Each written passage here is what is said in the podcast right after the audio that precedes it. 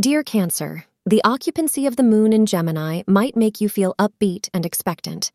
Astrologers advise starting planning for the future. You will notice things working themselves out for you.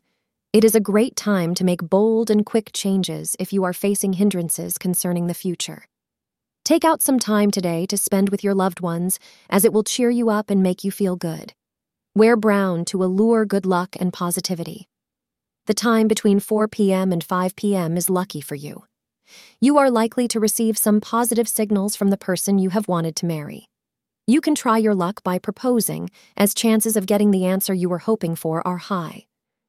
At the same time, don't get disappointed if it fails to bring immediate success. Be patient and continue your efforts to bring positive results. Thank you for being part of today's horoscope forecast.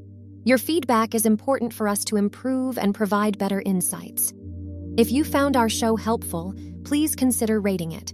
For an uninterrupted, ad-free experience, simply click the link in the description. Your support helps us to continue creating valuable content. Thank you for being here, and see you tomorrow.